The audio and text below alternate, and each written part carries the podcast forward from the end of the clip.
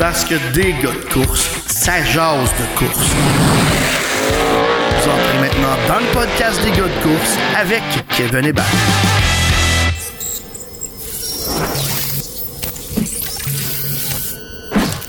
Oh, je suis prêt. C'est de même qu'on commence le podcast, les gars. Salut! Bonjour! Bonjour!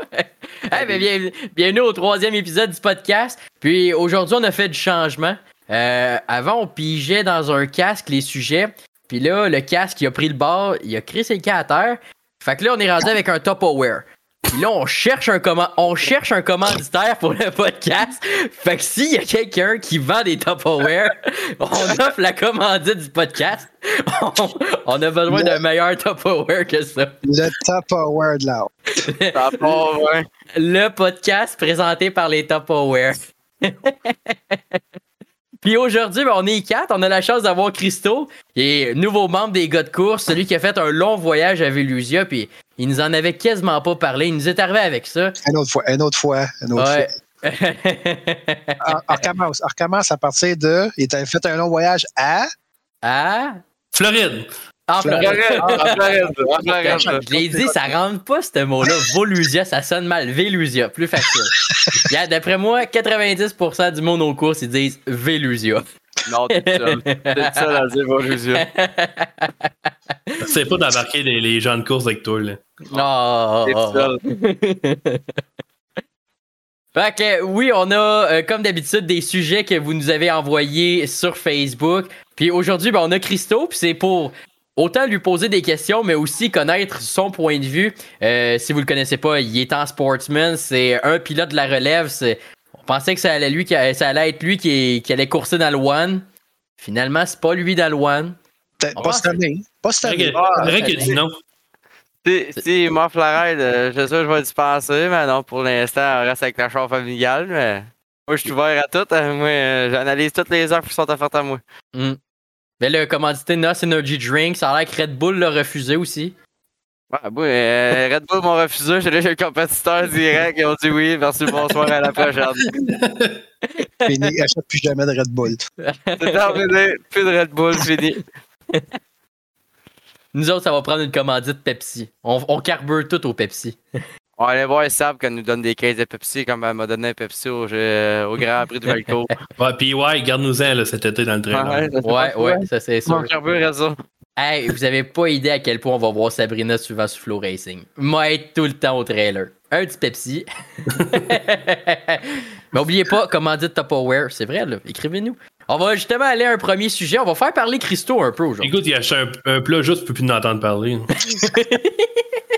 Même si c'est pas Tupperware, on va le dire. Il est déjà sur Amazon, il commande des pots, là. Ah, j'ai quasiment le goût de vider à margarine, c'est juste pour y envoyer. On en a parlé un peu au dernier podcast. Le sujet, c'est les pistes collantes ou sèches. Mais on va laisser Christo partir là-dessus.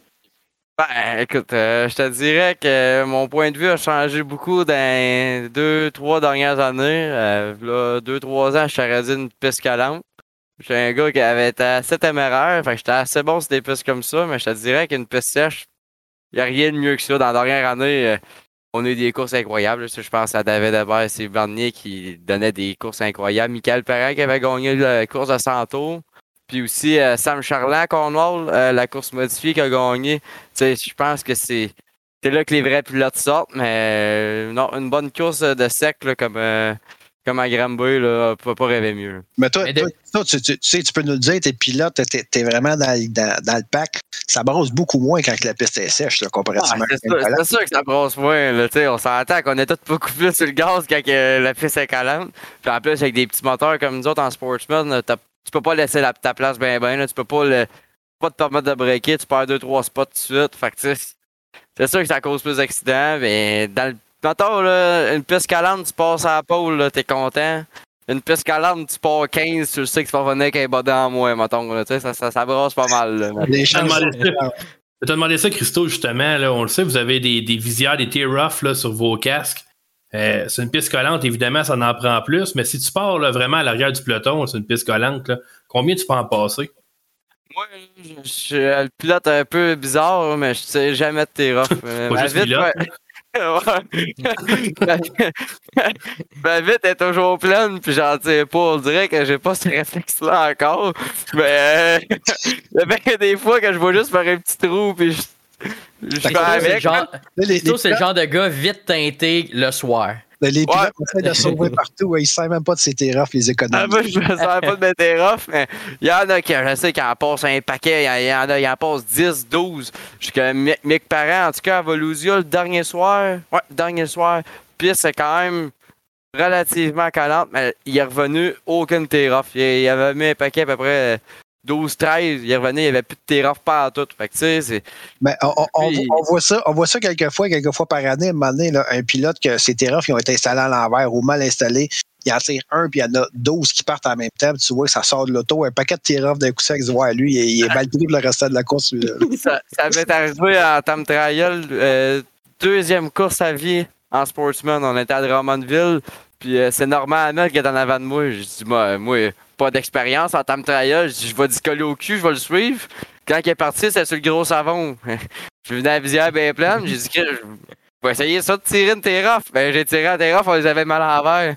Quand j'ai tiré à TRF, tout est parti avec. J'ai tombé batté pour le reste du temps de trial. Fait que là, depuis ce temps-là, on dirait que j'ai jamais retiré de TRF. Mais... Depuis ça, là, t'es touches plus, c'est ça. Depuis ce temps-là, j'ai arrêté de toucher. La phobie. La vraie phobie. Mais pour pas qu'on fasse le tour du sujet encore, track collante ou track glissante, on va tout de suite piger un deuxième sujet. Puis on a des sujets aussi qui sont pas de terre battue. On a le sujet de la Formule E. Puis c'est... Il y a vraiment des personnes qui croient que c'est super bon, puis d'autres, vraiment le contraire, que c'est des courses qui sont terribles, il n'y a pas d'action. Tom, toi, t'en penses quoi de la Formule E? La formule électrique? Ben, honnêtement, je le sais que je vais complètement à l'inverse des autres, mais moi, je trouve que ça donne un meilleur show que la Formule 1 parce que les voitures sont tellement serrées, il y a tellement plus de pilotes qui peuvent gagner. Ça brasse en Formule E. Toujours des circuits de ville. Il y a des murs de chaque côté. Moi, honnêtement, c'est sûr qu'il manque le son. On s'en cachera pas. Là, il manque vraiment le son d'une F1. Mais au niveau compétition, j'aime bien ça regarder les courses de Formule E. Christo, t'embarquerais-tu dans un char de course, pas de son? Je te dirais que oui, là. Un char électrique, c'est pas pareil. On va faire du karting électrique, c'est pas pareil comme du karting à gaz, mais le karting électrique avance plus. Fait que là, tu pèses les pour et les contre. Je pense que la Formule E, c'est, à mon avis, à moi, des gars de Formule 1 retraités ou des gars qui n'ont jamais réussi à percer qui coursent là-dedans. Dès qu'ils mettent des vrais gars de F1 là-dedans, voir le calibre, mais encore là, je pense que c'est plus des courses que ça brasse plus que d'autres choses. Là. On s'entend que ça coûte des ailerons et des bumpers après ça. Là. Fait que, tu sais, je pense que c'est une bonne catégorie, mais il n'y a pas de son, pas tant d'action à part quand ça brasse. Pas vrai, je suis pas un grand fan, moi dire. Hey, ça brasse. Quand ça rentre dans le coin, là, c'est vraiment du bump and pass. Puis surtout avant qu'il y avait un deuxième char, qu'il fallait rentrer dans les pits pour aller chercher c'était le pit stop. Là, on changeait carrément de voiture.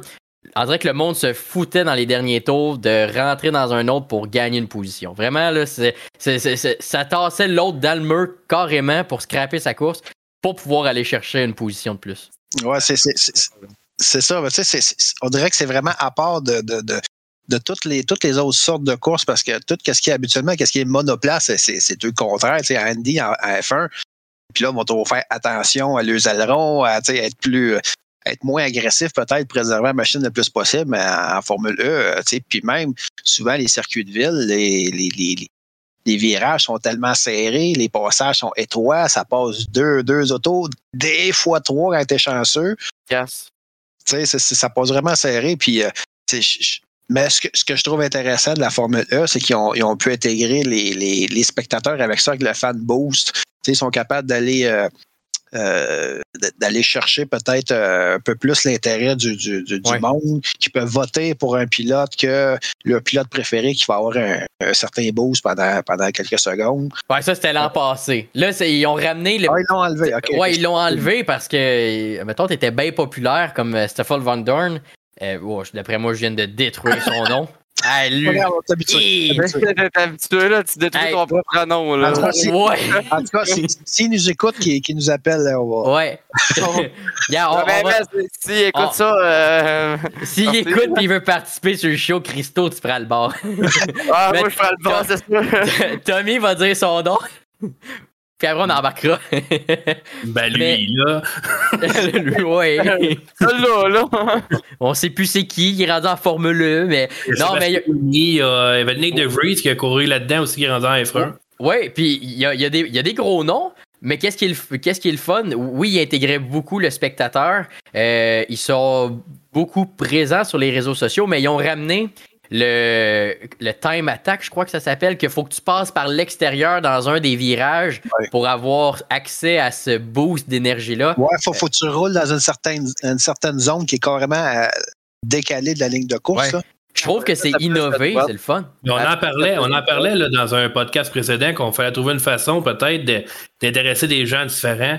Je pense que oui, des fois, c'est drastique, mais on essaie des choses, puis ils vont trouver une solution à un moment donné ou une formule là, qui va vraiment plaire. Là. Puis moi, honnêtement, on les voit de plus en plus. Il y a des lois là, qui font que les voitures électriques vont devenir obligatoires de plus en plus.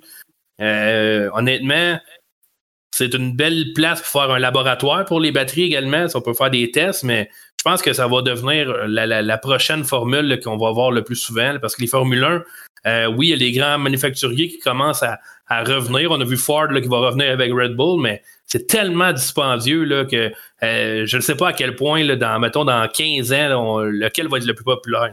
Il y a gros du développement dans l'électrique aussi. J'ai vu, il y a un kart 100% électrique qui a été créé.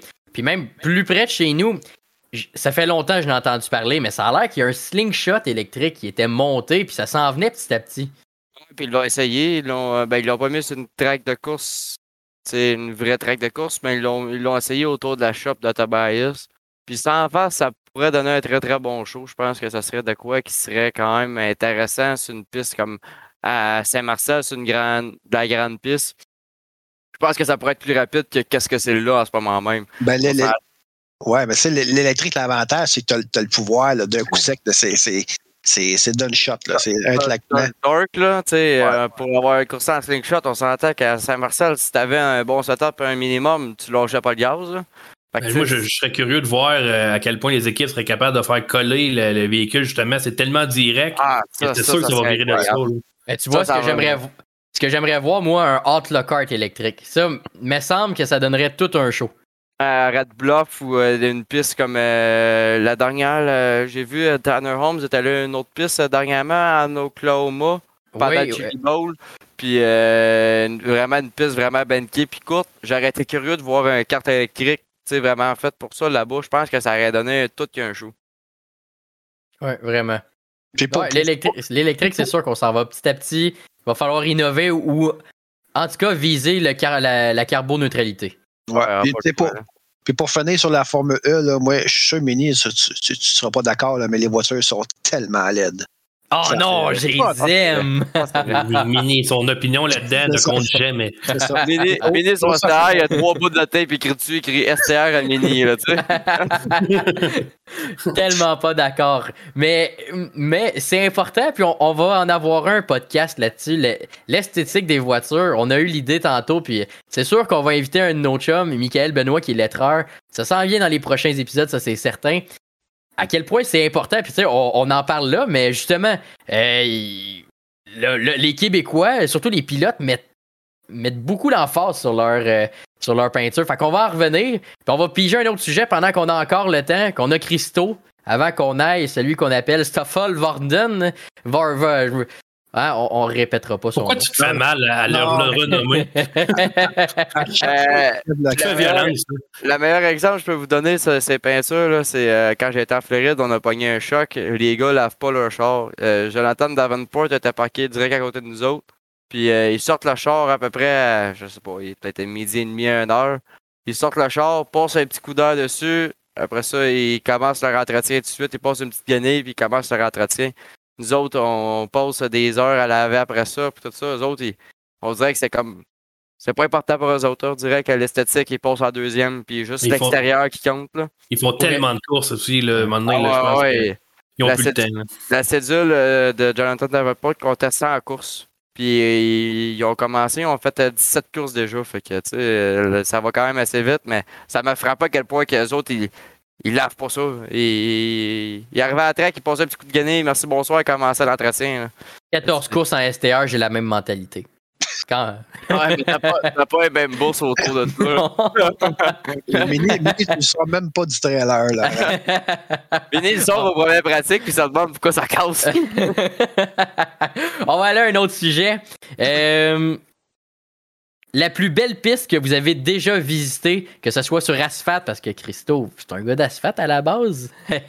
Mais terre, asphalte, routier, ovale. Tommy, on commence avec toi. C'est quoi la piste que t'as aimée le plus? Ben, si on y va pour le site, évidemment, ça va être Charlotte. Parce que c'est tellement beau, yeah, c'est oui. Plus grand que nature. T'as la piste de NASCAR qui est juste à côté. T'as la piste de drag à 4 de large. T'as le dirt track, vraiment, les installations sont incroyables. Mais au niveau de la piste, j'en ai vu pas mal de pistes de course. Wade Ford ont vraiment des belles installations également. Mais je vais prêcher pour ma paroisse, là, mais Grimsby avec les murs en haut puis en bas, la grande estrade. Je trouve qu'il y a quelque chose là, qu'on retrouve pas ailleurs. Puis c'est vraiment, tu sais, je suis allé à Fonda, je suis allé à Middletown. J'en ai fait pas mal de pistes de course, mais il n'y en a pas une qui ressemble à Grimsby, j'ai l'impression. Là. Ouais, puis tu sais, on est chanceux aussi. Il faut se compter chanceux parce que les courses qu'on a ici, là, que ce soit à Drummond, Grimsby, RPM, je ne penserais pas, mais tu sais, il n'y a pas beaucoup de pistes qui fournissent des belles installations, des slabs de ciment avec l'électricité. On a accès à l'eau. Il y a bien des pistes que c'est éloigné, c'est dans le fond, c'est dans le champ, puis t'as pas accès à grand-chose. Fait que les pilotes sont quand même assez gâtés là, dans les coins ici. Là. Non, ça c'est sûr. Puis tu sais, moi, mettons, la plus belle track que j'ai vue, je pense, c'est Volusia dernièrement. C'est... La course de l'être modèle le dernier soir, 20 000 au gagnant. Hudson O'Neill qui est parti 23e puis qui a été gagné. Premièrement, quelqu'un qui part 23e qui gagne, c'est déjà exceptionnel, mais qui a réussi à passer tous ces chars-là sur une track, c'est rare. Je pense que c'est une track la plus racée que j'ai jamais vue. Mais le site aussi, très très beau, mais je pense que le site ressemble beaucoup aussi à Grimsby. Il y avait des slabs de ciment, l'électricité était là, tu sais. Tout était bien organisé, mais Grimsby, proche du centre-ville comme ça, puis tout, je pense que c'est vraiment les meilleures installations que j'ai pas vues, puis le meilleur emplacement pour inviter du monde. Tu sais, les soirées gros blocs, rarement vu une estrade à moitié plane. Là. Les soirées gros blocs, c'est toujours rempli, bondé. Les grosses courses, c'est toujours rempli. Fait que, on va se le dire, Christo, on regarde des courses ensemble là, de la Short Track Super Series. Il n'y a jamais un chat dans les estrades. Quand les pilotes arrivent au Québec, ils capotent. L'estrade est pleine, il y a du monde dans le pit. Je pense que c'est un attrait. Là. C'est pas pour rien qu'ils veulent absolument revenir. Là. Ouais. Non, c'est... Premièrement, j'ai hâte de voir la Short Track Super Series ici au Québec. Il y a beaucoup de réguliers qui font la Short Track qui sont jamais venus au Québec. Fait que je pense que ça va être intéressant de voir le mix puis de voir les autres comment ils réagissent en avant d'autant de monde. On s'entend que ils courent jamais en avant d'autant de monde. Hein, ils sont allés à Old Tech, il y avait, je sais pas, 100 personnes dans l'estrade. C'était vide. Il y avait personne. Fait que je pense que ça va être intéressant de voir comment ils vont réagir, eux autres. Puis Doom et Yann font toujours un show de grandeur avec les feux d'artifice. Ouais. Et puis il y a tellement de monde. C'est sûr qu'ils vont... Ben là, je vais prendre Dominique parce que c'est celui qui amène la short track. Mais c'est sûr qu'il va faire de quoi qui va assurer l'avenir de la short track au Québec. Ça, c'est sûr. Il faut. Mais tu sais, pour en revenir au sujet, moi, je pense que le plus beau site de course que j'ai vu, même si c'est pas de la terre battue, mais c'était à Vallée-Jonction. Vallée-Jonction, là, t'es bien placé. La piste est presque dans le fond d'un trou. Les estrades, tu vois partout. Le pit, t'as une belle passerelle passée par-dessus le pit. Tu vois bien le pit. T'as tu vois les étages de motorisés là, qui s'en vont au loin, là, qui s'en monte, tous les stationnements. C'est bien installé. Il y a de l'asphalte partout. Tu marches pas dans la boîte. Pis, c'est un peu bizarre de dire ça de même, là, mais c'est un beau site. C'est un beau site, c'est ça. Les installations, la façon que c'est organisé, j'ai vraiment aimé l'organisation, la Vallée-Jonction. On a parlé tantôt. L'ambiance en Beauce, tu sais, c'est tout le temps quelque chose. J'ai été au Bacon Bowl, là. Quand ça finit ou ça, tu sais, des fois, c'est des tubes de bonnes passes, là. Le monde, ça crie des estrades, ça se lève, tu sais. L'ambiance est là, là. Tu vois que le monde sont fanatiques. Je pense que, tu sais, c'est une track, puis j'ai viré là. C'est une très belle piste, tu sais. C'est le fun à virer là. J'ai viré avec un sportsman à Sylvain Labé un peu. Tu sais, c'est une track que je pratiquais toute seule, mais je m'imaginais courser à deux de large. Ça doit être débile, là, ça doit être tellement fun. Puis pour avoir été déjà signalé là, dans le temps, il y a quelques années, je suivais la série Refstar. J'avais été signalé pour les STR puis pour les slingshots. Mini, tu étais là aussi. Je pense à ton père qui avait gagné un STR pour ça. Ça se peut, oui. Mais, ou à moins que sinon, c'est l'année qui a passé tout droit en rentrant dans 3, qui a flyé tout le pit au complet. Je me souviens qu'il avait perdu une roue dans 2, je pense. Dans une des deux courses, il y avait comme 2 courses dans 2 jours. Des choses qui arrivent. Je ne sais pas si vous vous rappelez un peu la tour de signaleur, comment elle est faite. Elle est montée au bout de 2 grands poteaux, puis elle est très, très allongée par-dessus la piste, là. Puis même, j'avais été, quand les ISS avaient été coursés là, c'est Éric Pivin qui avait été flagué, puis on avait été avec lui un peu, moi et Maxime. Quand les chars passent, la tour, là, elle bouge beaucoup, ça monte même par le vent, là. Tu sens vraiment la swing là, du vent. Tellement que Éric Pivin, déjà que dans les hauteurs, il n'est pas très safe, là, mais il avait de la misère un peu. Là. Moi, je regrette de ne pas être aussi vieux que toi, Ben, pour ne pas avoir vu la grande track à Drummond. On entend tellement parler, ça avait l'air tellement de rouler vite, tu sais. Je me souviens, tu sais, je suis allé aux courses, mais demande-moi pas mes souvenirs, j'étais trop jeune, je me souviens pas si la piste était super longue ou pas. Mais en entendant parler, là, moi j'aime ça parler avec des personnes plus vieilles parce que justement, ils ont des souvenirs, puis tu le vois, ça les passionne, la grande track de Drummond, à quel point c'est spécial, puis Yann, évidemment, une grande track comme ça aujourd'hui, on peut oublier ça avec des 358, c'est une piste de gros blocs, puis ça serait dur ses moteurs, puis... Mais... Vraiment, j'aurais aimé ça voir cette piste-là, surtout quand le pit est au centre, ça aurait fait vraiment une différence. Ouais. Mais ça fait également l'avantage de Drummond parce que t'as pas aucun trailer qui vont te cacher à vue dans le backstretch. Ouais. Mon souvenir le plus vif que j'ai là, de la grande traite de Drummond, là, c'est d'aller voir les autos dans la 1 à l'intérieur. Tu les voyais s'en venir, prendre stretch. Puis je me souviens, tu sais, c'était à temps Martin Roy Junior, Gino Claire, Robert Anger, Réal La France, c'était les gros noms dans ce temps-là. Tu voyais qu'ils cassaient les chars là, à peu près le rendu aux 3/4. En dessous du Flyman, ils cassaient les chars et ils glissaient, là, ça se landait. Il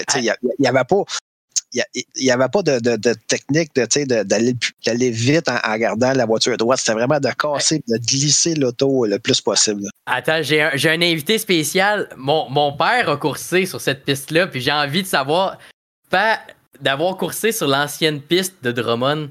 C'était parce que là, on est sur le sujet. C'est quelle la piste préférée des gens, que ce soit sur asphalte ou sur la terre, mais t'as déjà coursé à Drummond, c'était comment comme piste?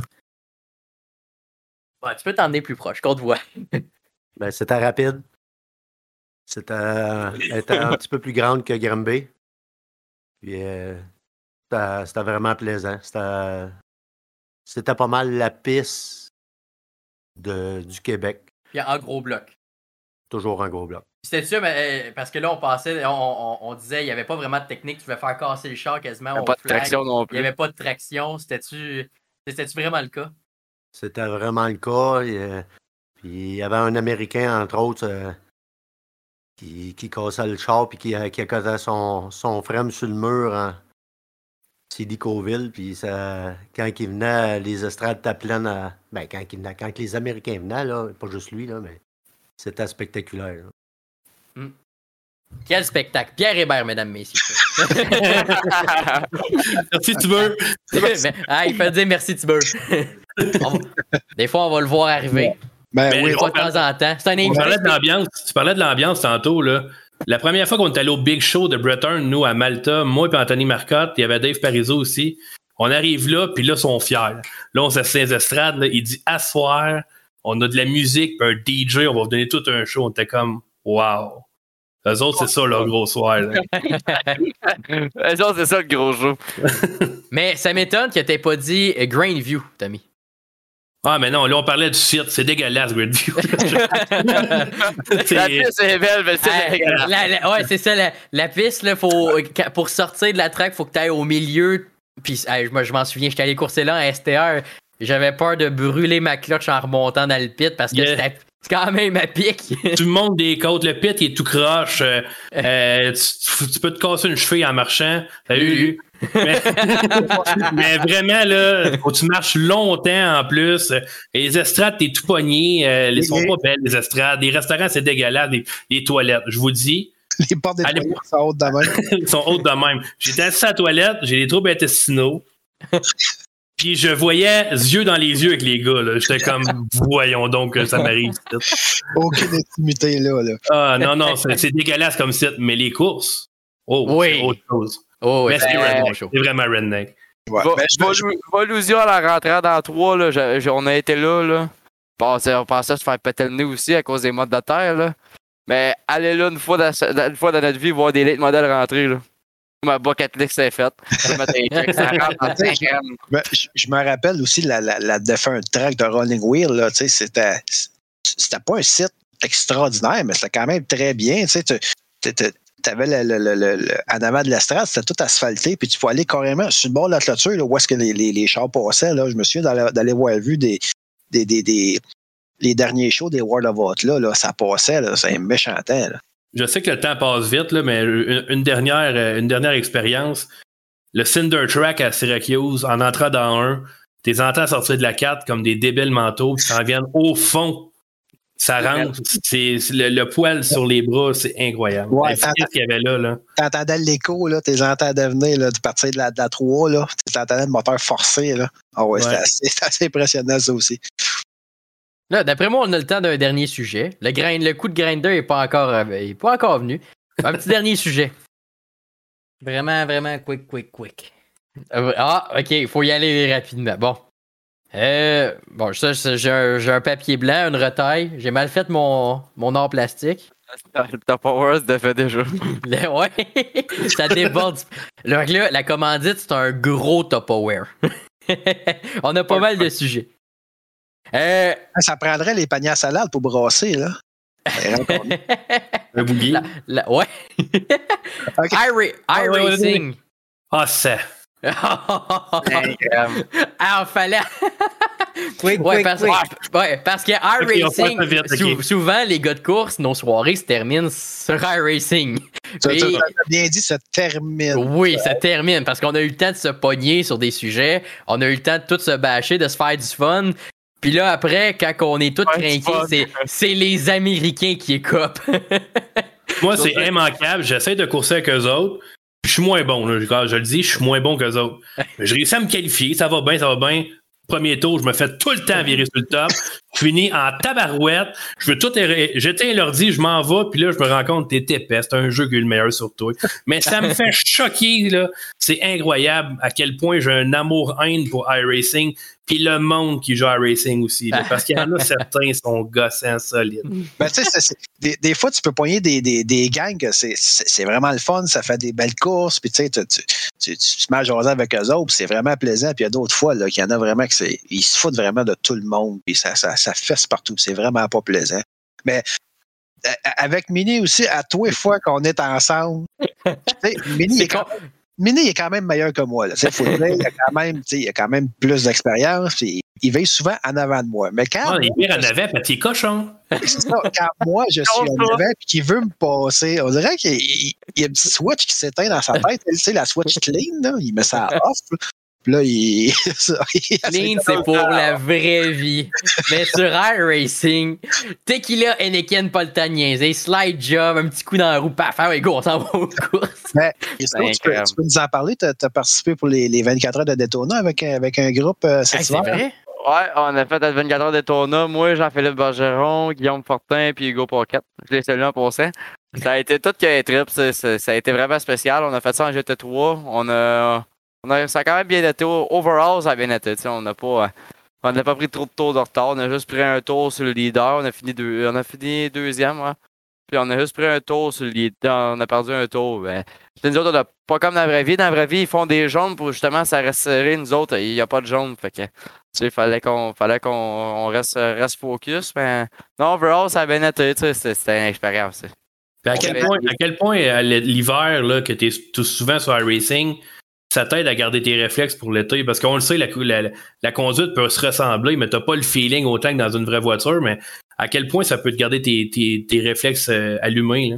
Je te dirais, quand c'est un réflexe, vraiment, plus les réflexes des yeux. Tu sais, je te dirais que je suis surtout juste sur une grande écran, fait que mes yeux se promènent, ma tête se promène, ça paraît vraiment beaucoup. Tu sais, je vais arriver cet été un petit peu plus de réflexes à partant, tu sais, je vais être un petit peu plus habitué, mais je te dirais que tout pilote, ça prend une ou deux courses avant que les réflexes te reviennent à 100%, puis de dire que t'es focus, puis t'es prêt, là, t'es optimal. Mais je pense qu'en racing, ça l'aide pas mal, tu sais. Dans un gros bloc, veux pas, ça fait juste spinner tout le long, fait que ça t'apprend à gager ta pédale sans justement le sentir. Fait que t'arrives sur la track, tu le sens en plus, fait que t'étais plus, fait que je pense que ça apporte juste du positif, je pense pas que ça apporte du négatif, ben. Puis je parlais avec Félix Roy, qui est allé à Volusia, il s'est pratiqué juste avant, puis il disait que c'est tellement différent, mais de passer d'un simulateur à un gros bloc sur une track que t'as jamais embarqué, mais au moins il y avait quelques repères, il doit avoir fait des milliers de tours pour se pratiquer, mais ça me force à poser la question. On va terminer avec ça. Il y a du monde qui prennent ça au sérieux, comme tu disais, Ben, mais il y a des championnats mondiaux, je vais juste prendre ceux en ce moment de NASCAR, puis ça course pour 300 000 $. Mais c'est fou à quel point maintenant le simulateur s'est poussé.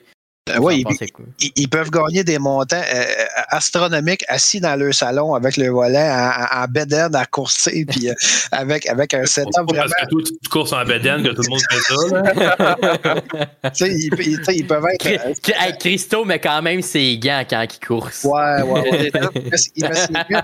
Mais c'est game pas saler ses chips quand il mange. Mais tu sais, je comprends d'être sérieux. Tu courses pour 300 000, mais quand tu courses pour des points iRacing... Ouais, mais, tu sais, j'en ai parlé justement avec Félix à Volusia, puis... Lui, il a dit comme fou, lui. iRacing, c'est réel, mais Volusia est pas pareil à la vraie que sur iRacing. Première affaire qu'il me dit en sortant du char, c'est « Il est 5 ans, mais c'est pas pareil, hein? » On est allé au New Hampshire avec JP Bergeron. Première affaire qu'ils ont en sortant. C'est grave, les gars, c'est pas comme dans la vraie vie, c'est pas comme sur un racing, hein? Ouais, non, c'est la vraie vie, là, tu sais. Mais je me souviens quand la portion dirt était sortie, à peu près quelques semaines, un mois après, j'avais vu passer sur Twitter, où je me souviens plus trop, là, c'est un pilote de World of Outlaw, je pense que c'est David Gravel, mais un pilote assez haut placé, qui avait écrit « Merci beaucoup iRacing, maintenant tout le monde pense qu'il est capable de conduire dans un World of Outlaw sprint car. » C'est vrai, pareil. Danny Johnson, il avait écrit quand les gros blocs avaient sorti, il dit « Vous pensez que vous coursez dans un gros bloc, embarquez dans un vrai gros bloc, vous allez voir c'est quoi voir le ciel. » Tu sais, ben, il y avait même quelqu'un qui avait challengé Scott Blomquist, il dit « Je suis capable de courser dans iRacing, fais-moi embarquer dans ton char, je vais être meilleur que toi. » Quand même, hein? Je fais pas un tour en 410, ça se passe en vrai. D'après moi, je sors pas du pit. Moi, j'ai parlé un peu avec Mickaël, pareil, qui a déjà coursé en 410, puis il dit 410, il dit c'est plus vite que j'avais été. Tu sais, gros bloc, c'est vite, mais 410, c'est vite en 5e. Tu sais, je cligne pas des yeux, tu vas faire un 5e de saut. Ouais. Ouais! On est timé à non, pas ça qu'on est safe timé que ça, c'est que là, il c'est qu'il y a Fanny à l'arrière qui tire sur une oreille qui dit « Ok, là, arrête-les. » C'est terminé, là. Yeah, mais c'était le fun, notre premier invité au podcast, Christo. J'espère que t'as aimé ça. Ah, j'ai super aimé ça. Moi, les podcasts, j'écoute ça la journée longue, fait que ça, d'en faire un, ça me fait chaud au cœur de pouvoir le faire avec vous autres. Il travaille quand même, Jimmy, là. Je te le dis, il travaille. Il travaille bien fort. Quand il monte, du coup, j'écoute un podcast, je m'en cache pas. non, mais c'est correct. C'est quand tu travailles pas, tu le sais pas, mais ton salaire s'en vient en commandite des gars de course. Fait que c'est correct. Ouais, c'est pour ça. Puis en passant, commandite, oubliez pas, ça prend un plat Tupperware. Hey, ça tombe de partout. Fait que, oubliez pas. Hey, on va partir. Non, mais je me croise les doigts pour qu'il y ait quelqu'un qui m'écrive. Je te vends des Tupperware pour tes sujets. J'aimerais ça. On a choisi lui qui pige. Mané va se tromper dans qu'est-ce qu'il dit là. Je pensais qu'elle a dit U-Racing. On va partir un GoFundMe pour son Tupperware là. Donnez-le généreusement. Ouais. Puis pour financer mes réparations STR. Ouais, ça va coûter cher. Bon, c'est assez là. Hey, merci les gars, puis on se revoit au prochain podcast. Bye bye tout le monde. Hey, salut. Et c'est ça, des légumes.